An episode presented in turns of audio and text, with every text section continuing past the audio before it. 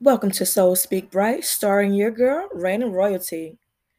Thank you, my royal family, for tuning in to another podcast.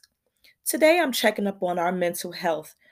The other day, I posted something on my Instagram page that says, I'm okay, but I'm not okay, so I fake okay.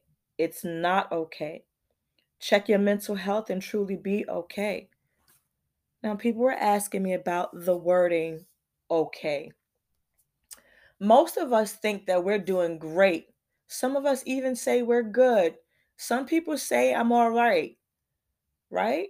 But you're not any of those things if you can't at least be okay. Be okay with waking up in the morning.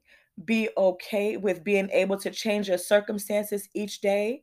Being okay with just being right? So it's okay to say okay it's it wasn't some big deal to you know spark anything. It was just sometimes we have to appreciate the bare minimum of our positive feelings and if okay may be the bare minimum but it might be the maximum to someone who's not feeling at their very best then okay it shall be right? So we want to make sure that we're checking for our mental health not just for us but checking on people that we know. Just put a random shout out for anyone that's on social media. Hey, you know, put out that blast. Are you okay?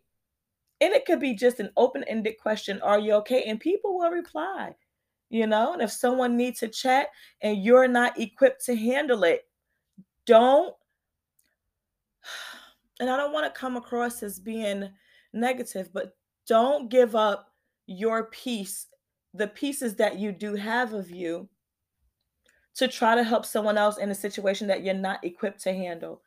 You know, point them in the right direction should you know it. If not, just, you know, uh gently request, you know, or suggest that they look into some mental health therapy. It's not taboo to see a therapist. It's the best thing to do when you can't navigate your own thoughts the way you feel like you need to, you know?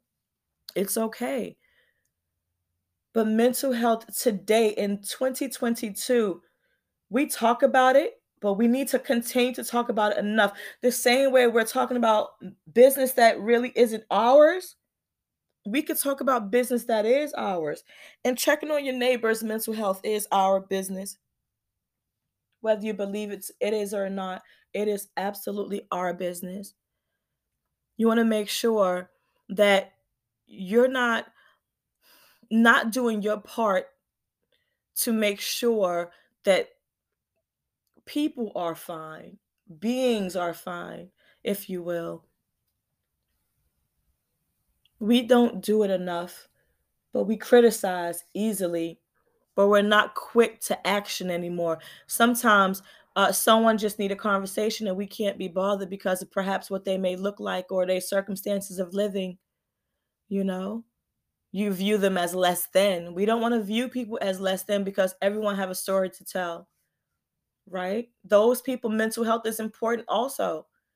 Because when you are not mentally stable, you tend to act in a way that is not beneficial. Not to you, not to the general public, you know? And it often put people in really messed up situations. So for those people who are in the mental health field, try passing out those cards to the shelters or to some specialists that you may know when you see someone on the street that you know may not be getting what they need the, the assistance that they need mentally they're not they may not be getting it financially what could give them some mental de- detriment or some mental instabilities you know? Anyone. Help them even our young people Find a way to get them off of these electronic devices. It's frying their brain, in my opinion. Because all they want to do is being on these electronic devices. Like everything starts and stops with an electronic device, and it shouldn't. Why are we not having conversations? Why are we not doing the board games anymore? You know, even though children may not, not all anyway, because I don't want to offend anyone, but not all children can necessarily convey that they just need some attention. So they may act out in a way that's not beneficial. So make sure we're checking on them. Pull out them board games. I know my my children love those trouble and sorries and monopolies and those games where you were forced to interact in a sense. You know? So I make sure that we keep those moments going. Now, I'm not going to say, you know, that my son doesn't still play video games every now and again because he does.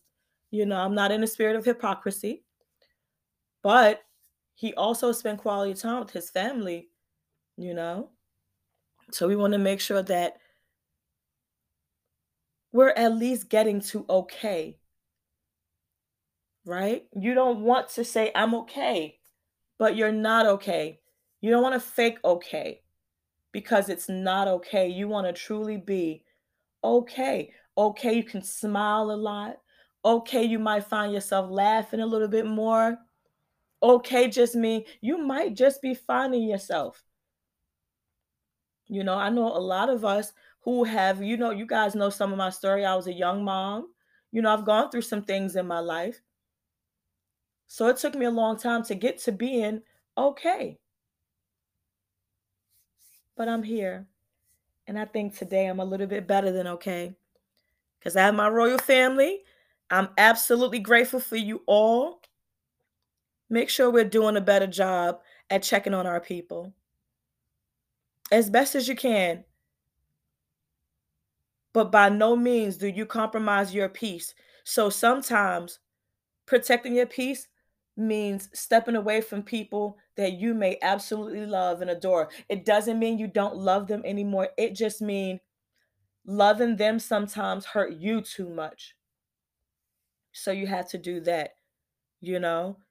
And you have to recognize when to do that. And sometimes it happens later than it should. Sometimes it happens exactly when it should. So, my royal family, protect your peace, protect your mental space, check for your mental health. Do so because mental health is mental wealth.